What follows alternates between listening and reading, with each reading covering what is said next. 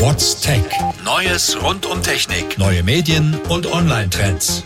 Gemütlich am Sofa chillen und eine Serie auf Netflix schauen, das ist bald noch bequemer oder noch aufregender, je nachdem. In den USA bemühen sich Politiker gerade darum, Netflix, Spotify und Co. an das nationale Katastrophenwarnsystem anzuschließen. Millionen User rechtfertigen diesen Schritt. Die nächste Katastrophe können Sie damit zumindest entspannt angehen. Ob es wohl am Amazon Prime Day liegt, der uns letzten Montag zum Online-Shopping verführt hat? Jedenfalls bricht Amazon gerade alle Rekorde.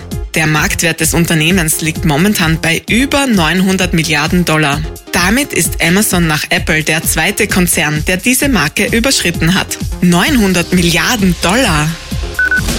Der irdische Kollege vom Weltraumteleskop Hubble ist ganz schön scharf.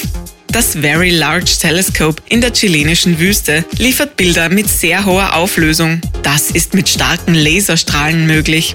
Die sogenannte adaptive Optik gleicht Verzerrungen durch die Erdatmosphäre aus und macht aus verschwommenen Punkten plötzlich glasklare Planeten.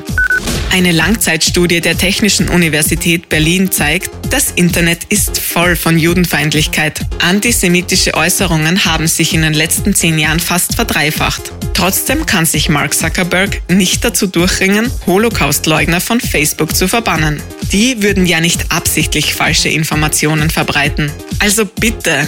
What's Tech? News rund um Technik. Radio Technikum.